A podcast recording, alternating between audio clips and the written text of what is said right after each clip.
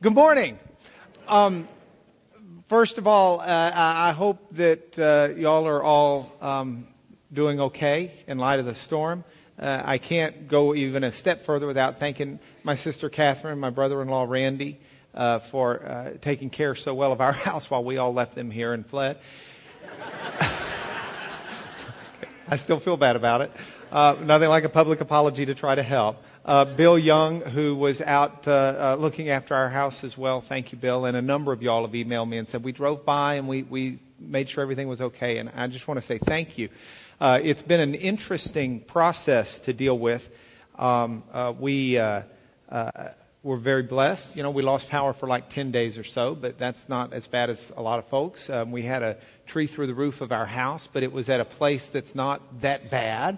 Uh, you know, it's... Uh, If it's going to go through, that's an okay place to go through. And uh, we lost maybe, I don't know, a dozen or so other trees. But all in all, it's been pretty good, and we're real thankful. So uh, uh, I'm glad you're back. I'll tell you this, over the time that we were gone, I started writing the theology lessons because we start that week after next, God willing.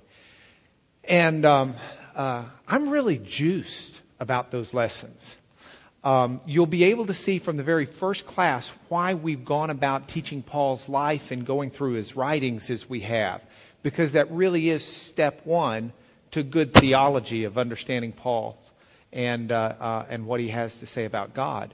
And so the theology part is right around the corner.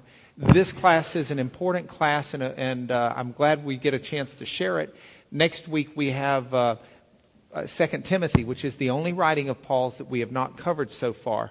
And I urge you to uh, come and bring some friends, because uh, we'll also provide the historical insight we have as to what happened to Paul. You know, we, we know biblically what uh, happened during his life, but the Bible doesn't tell us how he died and where he died. Uh, uh, but history, we've got good, reliable history on that kind of information. So we'll throw that into the lesson next week as well and bring Paul's life to a close as we get ready to launch into the rest. But with that, we're on Paul's second to the last letter that we know of he wrote in his life, uh, uh, and that's his letter to Titus. And so that's what I want to cover this morning.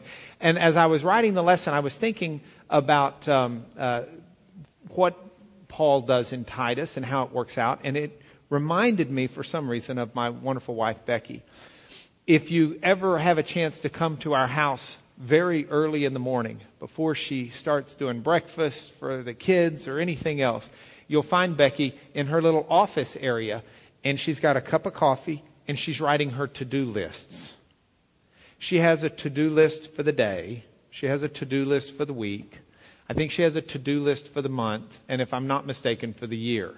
She's like the most organized person I know, and she sits there methodically, and one of the earliest things she does is she takes her to-do list from yesterday and sees what she got done, what she didn't. She's had a real busy to-do list uh,